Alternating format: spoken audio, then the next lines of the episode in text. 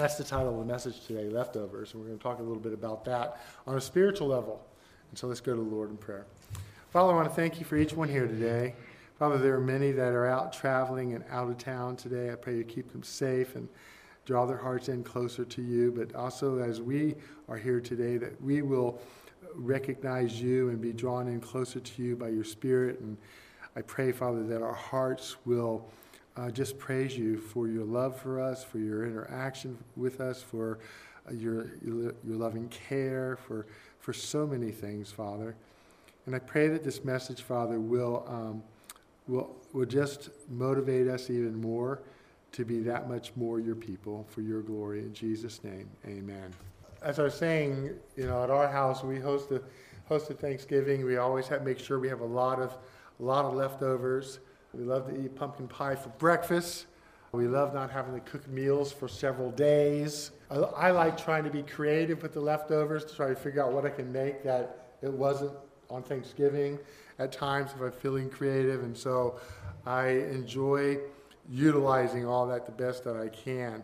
But as I was saying, there does come a time when we need to clean out our leftovers. Some of you might clean it out in three days. Some of you might clean it out in two weeks. And maybe some later because you forgot it's in the back of your refrigerator. Surprise! We have to be aware of the fact that we, we have leftovers that we can eat, but also that, that can go bad and that need to be thrown out. Where am I going with this? Jesus has given us new life, right? And we should no longer be holding on to the old life. So you see, the old life is relating to what? The leftovers. So the new life that he's given us is what we're to embrace. The old life, we still have leftovers in our life of the old life. And we need to do our best to get rid of those leftovers because we let them in our life for too long. Like the leftovers in your refrigerator, they get fuzzy and change color, and they're not healthy to, to have in your life. And so we're going to look at those type of leftovers, not the fuzzy ones, the ones that we need to get rid of that, that affect our life with Christ. So in Ephesians four twenty through twenty-four, it says, "But you have not so learned Christ, but if indeed you have heard him and have been taught by him, as the truth is in Jesus, that you put off concerning your former conduct, the old man which grows corrupt according to the deceitful lusts, and be renewed in the spirit of your mind, and that you put on the new man which was created according to God in true righteousness and holiness." So putting off the old man is putting off the leftovers of our old sinful nature and getting rid of them, right? And God says, this is what God is teaching us, teaching us how to live the new life in Christ. Living that new life, recognizing that new life, having that relationship with God, seeing and learning how he thinks, how he changes, how we behave, how we find ourselves uh, walking in line with him more. We see the characteristics of God in our life uh, being developed more and more in our life. We see God changing us and transforming us. How many of us see God transforming us? Are we the same people spiritually that we were fifteen years ago? Or are we more mature in Christ? Are we, are we more mature in Christ than we were last year? Are we growing? And we measure that by how close we are to Jesus. The closer we get to Jesus, the more the transformation is taking place. Because we can't get close to Jesus without the transformation, which means putting out the old, the old self, and applying the new self. And we see God putting that those new virtues and values and principles of his character in our lives, and we go, wow, I'm not the person I used to be, and my life is blessed because of my relationship with God, and God is changing me. So praise God for that, and we need to praise him for that. We are to be renewed and put off our former conduct. This is this is something we all know, but we have to make sure that we're making diligent effort to put off the old sinful nature and how we respond in ways of the flesh or, or, or the things of the flesh that we love. Those are the things that we need to, need to put off. Have you ever found, found yourself, and I'm sure you have, I don't think that's too presumptuous to say, we're for no apparent reason, no, your mind just drifts off to something. And you're going, what in the world am I thinking about? And why? Well, we know it's the enemy, but it's also our own flesh. And it's the old man. And so we, we have to catch ourselves. I know I do all the time. So, Lord, forgive me for thinking about that. I renounce that in Jesus' name. I don't want anything to do with that. And push it out. And that's part of putting away or getting rid of the old leftovers. It's a constant pushing out of those things. Sometimes we keep leftovers from our old self, right? Sometimes we like the old self. Sometimes we don't want the old self to change. We like our old life. And some of those leftovers of our old self can taste good, feel good, and be comfortable. But it always echoes in my head, sin is pleasurable for a moment, and then comes forth death. So we may find ourselves enjoying responding a certain way or indulging in a certain way, but we need to remind ourselves that the deception is that we will find destruction at the end of that pleasure. The, the enemy is working to try to keep us from being the people of God and having that close, intimate relationship with him. Look what leftovers Paul tells us to throw out in Ephesians four twenty-five through thirty-one. Therefore, putting away lying, let each one of you speak truth with his neighbor, for we are members of one another. Be angry and do not sin. Do not let the sun go down on your wrath, nor give place to the to the devil. You know, that's that's not easy, is it? If we can be angry and not sin, that we're in tune with God, to mean we know we're, we're upset, we know we're angry, but we're we're controlling our tongue, our thoughts, and our actions to not sin in the process of that anger. That's what he's telling us to do. So he says, be angry, comma, and do not sin in the middle of it.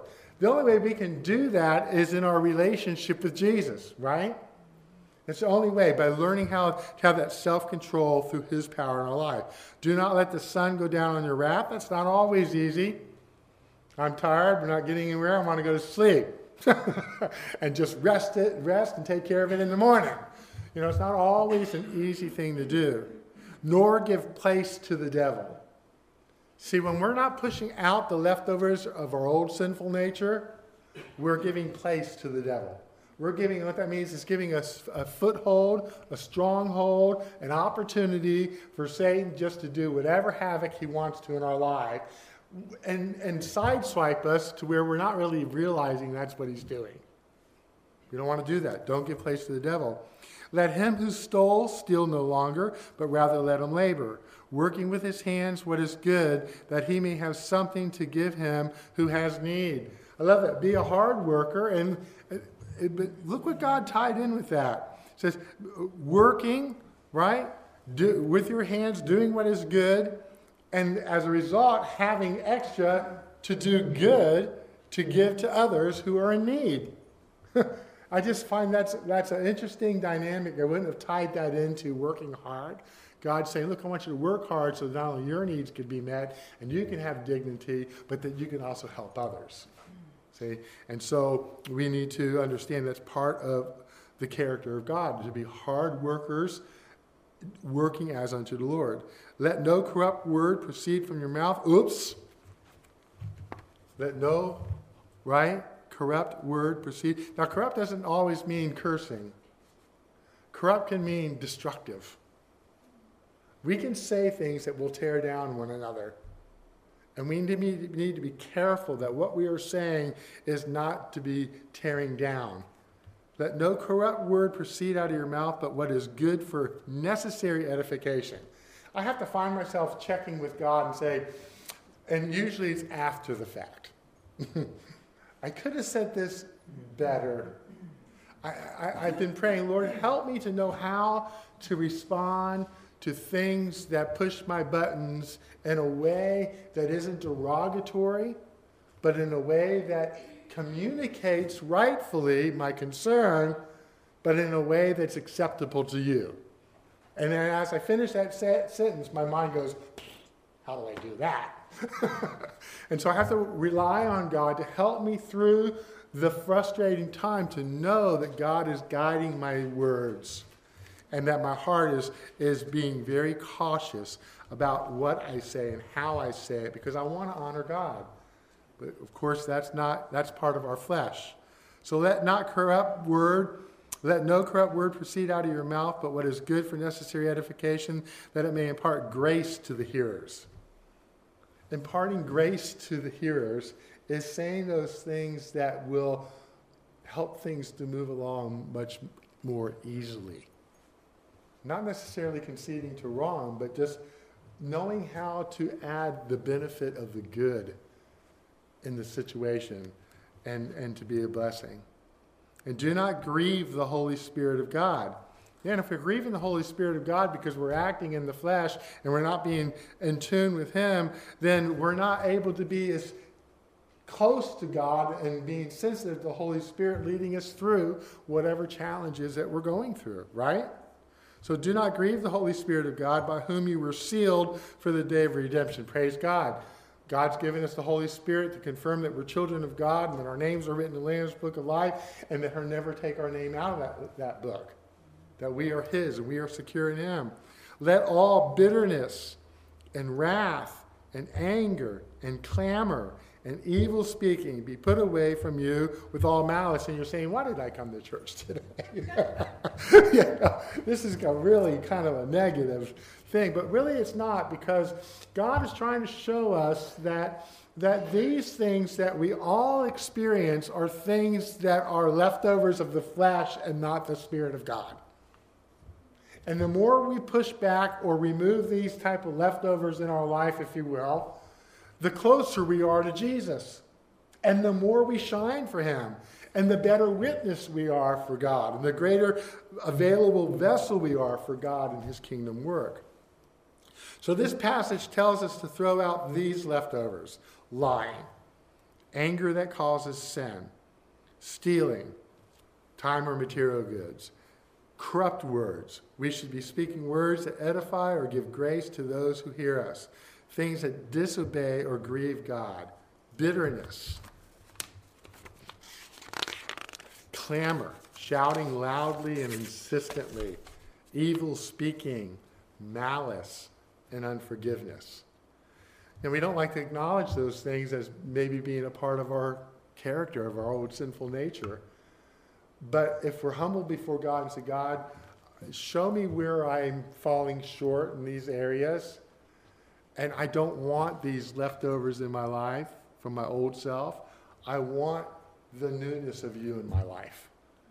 And help me to have the wisdom to know how to conduct myself in a way that's more acceptable and more glorifying to you, Lord. Isn't that, wouldn't that be a proper heart attitude?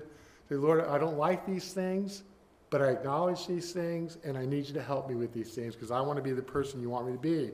Peter also emphasized getting rid of some of these same leftovers. So not just what Paul said.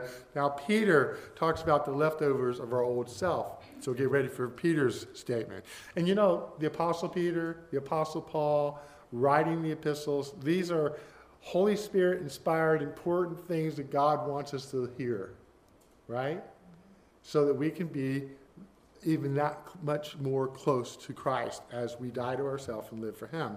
First Peter two, one through three. Therefore, laying aside all malice, all deceit, hypocrisy, envy, and all evil speaking, as newborn babes, desiring the pure milk of the word, that you may grow thereby, if indeed you have tasted that the Lord is gracious. Did you catch that?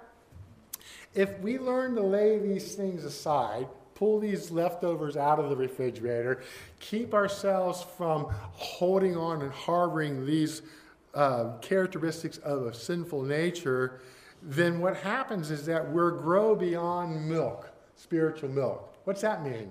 It means that that instead of being on a level of spiritual understanding that is just basic and, and really very shallow, the more we push these things away and yield to God, then the deeper our understanding of God is, and the deeper and richer and closer our relationship with God will be, to where God can begin to give us more things to help us to understand and give us not milk to drink.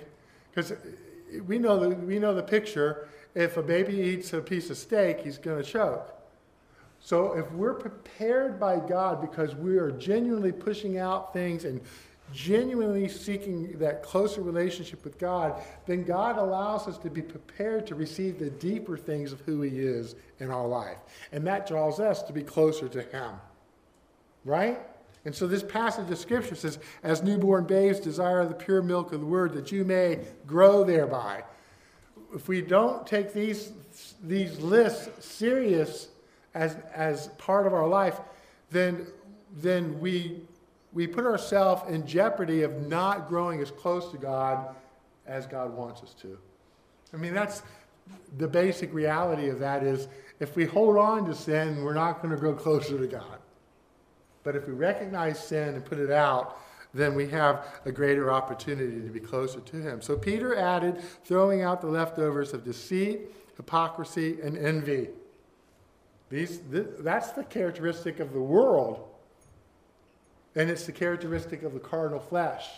But it's not the characteristic of the, of the believer who's walking in step with the Spirit of God.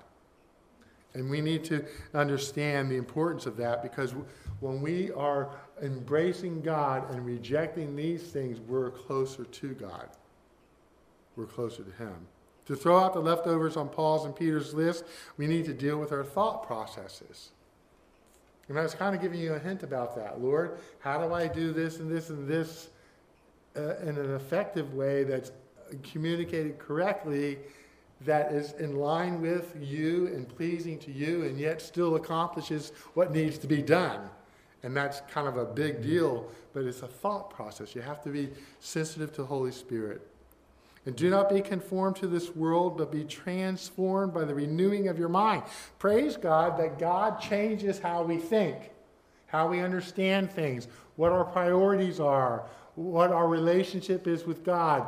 It helps us to see us in our sinful carnal flesh, but also shows us the privilege of a, that new life in him. That's a wonderful blessing. Romans twelve two tells us again, and do not be conformed to this world, but be transformed by the renewing of your mind, that you may prove what is that good and acceptable and perfect will of God. Lord, I need you to walk me through this process. How do I communicate in a way that's effective and pleasing to you when I'm mad and not sin? So I yield to him, I listen to him, and he will change my thinking process and will help me to realize I can do that through him. He'll, he'll give me what I need. He'll give me the understanding to that. And that's something that we look at and we go, wow, God, you're listening to me, I know, and you're and you are... Um, teaching me, and you are in the process transforming how I think and do things. And that reflects the new nature. And it causes my heart to go deeper in love with God, and I believe it does with you too. When you see God changing you, and we all see God working in our life, we say, well, I'm, I am much closer to God, and I am um, uh, seeing myself in step with Jesus in ways that are deeper and richer than, I, than I've ever seen before. That's part of the transformation. So we are transformed by renewing our mind.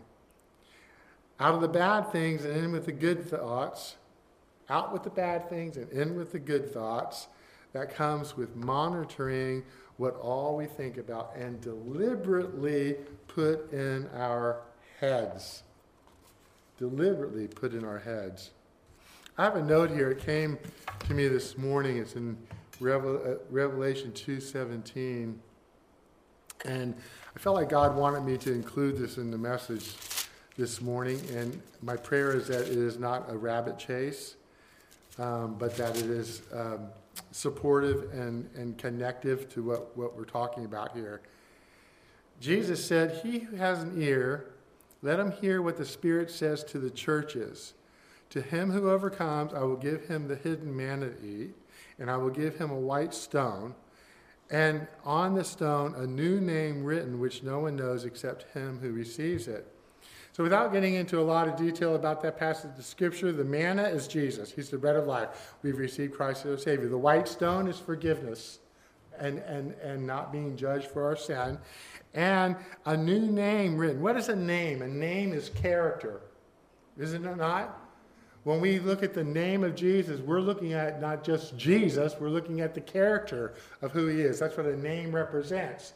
It represents the character of a person. So on the stone, and on the stone, that white stone of, of being forgiven and being clean in the Lord, in Christ, right? And on that stone, a new name written, which no one knows. And this last part intrigues me. Except him who receives it. Some will say, well, it's a new name of, of the body of Christ or whatever. But I think it's more personal than that. And when I'm, and, and, and Lord help me to connect this. A personal name from Jesus. We're going to receive a new personal name from Jesus. Personal implies personal, unique to us as individuals, our own character. But I had one commentary, and I like what he said. How many of you have ever used a nickname for your spouse? You know, or or your child, or grandchild, or whomever, right? It's it's something that means something. Like Tatum, I call her Tater Tot because she was that's what she was called when she was little. Little, so hey Tater Tot, you know. But the point that I'm trying to say is that that unique um, nickname, if you will, is is a distinction that's unique and understood between you and that person. So when God gives us a new name, that's that only we can receive, it's going to be uniquely related to our relationship with God and how it's developed and how it's revealed to where when God calls us that name, we know exactly how personal it is about us and our life and our relationship with him. Having said that, the more we put away the leftovers, the more we put away the old nature, the more we die to self and live to God, the more we experience transformation of growth in our life that draws us closer to God, and we become more, uh, uh, we reflect more of his character, and we're closer to him, right? So here's the link. As we experience Jesus here, because we're dying to self and yielding to him, he's revealing the new person that we are in a very personal, affectionate way that one day will be revealed by that new name. I'm giving you your name that's specific to you and your character and our relationship that ties you in with me on that personal level that is unique to yourself alone. So the more we, we, we find ourselves living the new life and experience that new, that new man, put on the new man or the new person in Christ Jesus, we're actually beginning to see who God is making us, who God is transforming us to be a little bit more this side of heaven. When we get to heaven, we're going to be made complete in him, right? He's begun a good work, and he will complete it. That's in, in Philippians. And so we are transformed by renewing our mind. Putting the bad thoughts, the bad action, when we float and we realize we're thinking we're, we're our brain went into the garbage can, we, it, we immediately pull our head out of the can and say, God, forgive me, and redirect our thoughts. This is, this is strategy on how to keep our focus right with God and our heart close to him. It takes a more deliberate effort on our part to do that. And we must start making God-pleasing choices of, which we, of what we watch, read, listen to. Don't be careless or casual about what the world throws at us. But we need to be distinctively um, unique in that we are, are identifying the things that we don't want to go into our head. We don't want to be in our eyes. We don't want, we want everything in line with God. And, you know, when Scripture says, be ye holy for the Lord your God is holy, I'm thinking, that's impossible, but you're commanding us to do it, right? He's simply saying, pursue the holiness of your Father. Live that type of life. You're not better than people, but you're learning how to apply the things that are right in God's eyes to your life by yielding to him and rejecting that which is wrong. Leftovers like jealousy, envy, anger, bitterness, and malice are amped up by talking negatively with others. People are much quicker to feed on negative thoughts about others. Give me the juicy, the juicy morsel, right? Why is it that we, as human beings, love the juicy morsels? We feel privileged because we got insight at the, at the sake of someone else's name and character. And yet our spirit says, uh-uh, let's not do that. Let's not do that at all. We need to renew our minds by filling them with godly thoughts that we gain from reading and memorizing Scripture. Deuteronomy six, six through nine. And these words which I command you today shall be in your heart. You shall teach them diligently to your children, and shall talk of them when you sit in your house, when you walk by the way, when you lie down, when you rise up. You shall bind them as a sign on your hand, and they shall be as frontlets between your eyes. You shall write them on the doorposts of your house and on your gates. In other words, that's part of the Shema in Deuteronomy chapter six. Loving the Lord your God with all your heart, your mind, your soul, involves including God in every area of your life and yielding to him and learning how to do that, and then teaching your children how to do the same. To be that example, to be that instrument that God can use to help us, to help others grow closer to God. Hanging on to old leftovers will affect our testimony and our church's testimony in a watching world. Our testimony can be good, and it can be bad. Now let's define good. The good, a good testimony is one that's pleasing and acceptable to God, but on but is something that's offensive and opposing to the way of the world. Right? That's a good testimony. A bad testimony is not pleasing God, but pleasing the world. So we have to make our mind up that we're going to have a testimony that's pleasing to God, even if we get the heat from the world. Simple. Have you ever heard of, like in school, teachers in here, uh, students that are maybe favorite students, right? And when I was growing up, they were called goody two-shoes. I think I mentioned that last week, right? Or you're the apple of the eye of that, of that teacher, right? You're going to get scorned for doing good, for being right. But that's okay. Be what God wants you to be. First Peter two one says, therefore, laying aside all malice, all deceit, hypocrisy, envy, and all evil speaking. Put away all evil speaking. It may feel good to evil speak. That's kind of a weird way to put it. Man, have I got something to tell you, and you can unload it. And I have a right to, because I got this on my mind. Somehow we have to change that to where we're filtering it through God. Sometimes God wants us to just lay it at his throne instead of someone else's feet. And we need to, we need to learn to do that, but that's dying to ourselves and not to God. Right? It's not, it's dying to ourselves, excuse me, and, and we have to die to ourselves and live for God. If someone has done something wrong to us and we talk of vengeance, what will those around us think?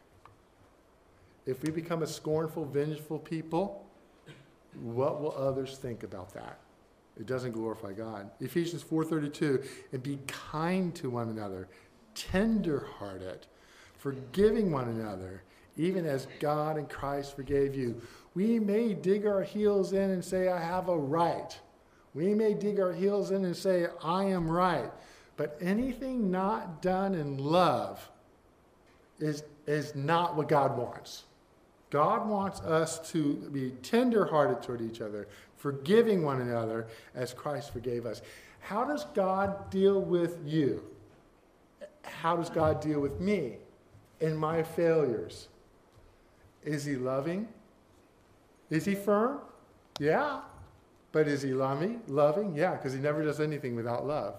The motive is love. And so we need to learn to have that tender heart, understanding each other, being tender toward their thinking, and, and, and, and work together that way. As Christians, we're supposed to be displaying God's love and forgiveness through our words and actions. because the world doesn't do that. The world becomes more and more unloving and selfish, whereas you and I are called to be more loving and forgiving. Malice towards others or, or evil speaking about others doesn't accomplish what God wants. People will not be seeing Jesus in you. They will see you like everyone else. And the leftover of deceit or guile means more than just being cunning. Deceit implies trickery and misleading others to get what we want. In other words, have you ever sensed somebody's talking to you and you just know they're, they have an ulterior motive? That irks the daylights out of me. I want to call them on it, but I don't have the proof. You know what I'm saying? And I have to ask God, God, help me to see truth, to be wise, and to love as you would have me to, and still not be an idiot that's stomped on. You know what I'm saying? I want to be, I want to be in a right standing with you in dealing with that. Many of us have probably read multiple instances of Jacob in the book of Genesis deceiving others to get what he wanted. For example, in Genesis chapter twenty-seven, Jacob dresses up like his brother Esau to deceive his own father to get his brother's blessing for himself. Every time I read that, I go, wow. And boy, was Esau hairy. I mean, had to put an animal skin on that's all fur. That dude was covered up. But to bring that deception, wow, this deception did nothing but tear the family apart. And it took many years for Jacob to learn that deception was wrong and that God would be the one to bless him. We need to look to God for our needs and trust him with that. For example, look what happens when ministers of God deceive the sheep just to make money for themselves. The church body is hurt as a whole, and many people in the world see the fakery. We've seen it through the years. I mean, if you're older like I am, you know, the seventies and all that, and the, and the, the hypocrisy and the, the wrongdoings of Christian ministers on T V and things like that, human beings that have just got off track with God, right? But it hurts the whole body. And our testimony is not just hurting us if it's not right, it's hurting our church family, it's hurting the, the Christian name. So we have to take it seriously and, and or even more seriously and be careful with it and be delicate with our testimony. The church body is hurt as a whole, and many people in the world see the fakery. And we may not see ourselves as Jacob or some, some fake minister deceiving others, but I've witnessed Christians, and I think you have too, manipulating others, using emotional pleas or phys- for physical needs to control others' actions in some, on some level and get something they want. And one of the worst leftovers that has harmed Christian church families and those on the outside watching is hypocrisy. I've heard non-Christians and even Christians, I don't want nothing to do with church because they're a bunch of hypocrites. I don't want nothing to do with church because all they do is ask for money. This is not the witness that we want, right? We want to be in step with God, being the people that God has called us to be. When Christians don't walk the walk or live godly lives, once they leave the building, everyone's testimony is harmed. We, we need to understand. So many times through the years, the, the, the lifestyle outside of church doesn't reflect the lifestyle that's being projected in church. That's hypocrisy. And as true Christians, believers in Christ that want to follow him, we are to worship him daily. Worshiping him daily is keeping ourselves in step with him daily. It's an act of worship to serve God. It's an act of worship to, to praise him. Everything that we do in line with him, in step with his spirit, is an act of worship because we love him. So we need to remember that our testimony is broad and, and affects people far beyond what we know. Yeah, bottom line, we are all humans with a sinful nature, right? But that doesn't mean that God doesn't give us the grace to throw out the leftovers. Because it's it's a cop-out to say, well, I'm only human. No, you're not. You got the Holy Spirit living in you, right? We have the Holy Spirit of God that empowers us to walk in his power and his might and to be transformed into his character and to be people of God rather than people of the world. We are not only human. We are living temples of God. Amen? In Matthew five sixteen, it says, "Let your light so shine before men that they may see your good works and glorify your Father in heaven." Good works doesn't validate your integrity. Integrity validates your good works. You follow that? A lot of people can say they're doing a lot of good things, but if their heart isn't right with God and that, that integrity is not there, it is eliminated, those good works. It's invalidated. We have to have that heart of integrity with God, a love relationship with Jesus, And, and that grows deeper and deeper, that's not content with being the same, but is only content with growing more in love with him, with the Lord. We have Christ's light in us now, and we need to let it shine for others to see.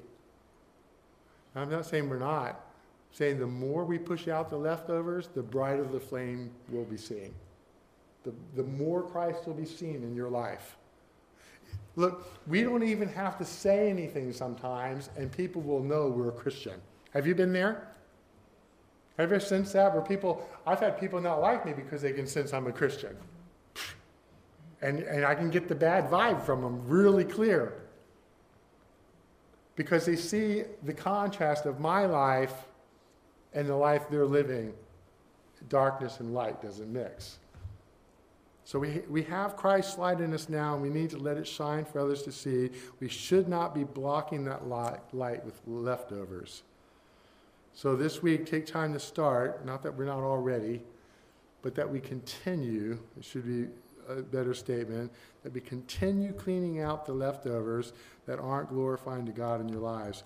One of the things I'll say about leftovers in our clothes, I don't know about you, but I find a lot of rotten food in the back of the cabinet that says expiration date two thousand seven sometimes, because I, I I don't clean out my refrigerator on, you know, every three months or whatever, you know. So it's, now I feel bad. I disclosed this bad habit to all of you. But uh, those leftovers can come right back. And you have to be intentional and push them out and yield to the Lord. So, um, praise God for the grace and power that he gives us to die to the old man, to push out those leftovers of the flesh, and to embrace the newness of God in our life. Amen? Let's go to the Lord. Father, I want to thank you for each person here. I want to thank you, Father, for those that will be listening to this message or that are watching the message now. And I pray that you just carry this message into each and every one of our hearts. That it's a simple message in essence, Father, that we continue to push away the old man and live the new life in you. And I pray, Father, that we will just continue to be more intentional about that. Let our hearts grow deeper in love with you. May our integrity before you become clearer and stronger, and may you be glorified through us. Use us, Father, for your, your glory. We ask it in Jesus' name. Amen.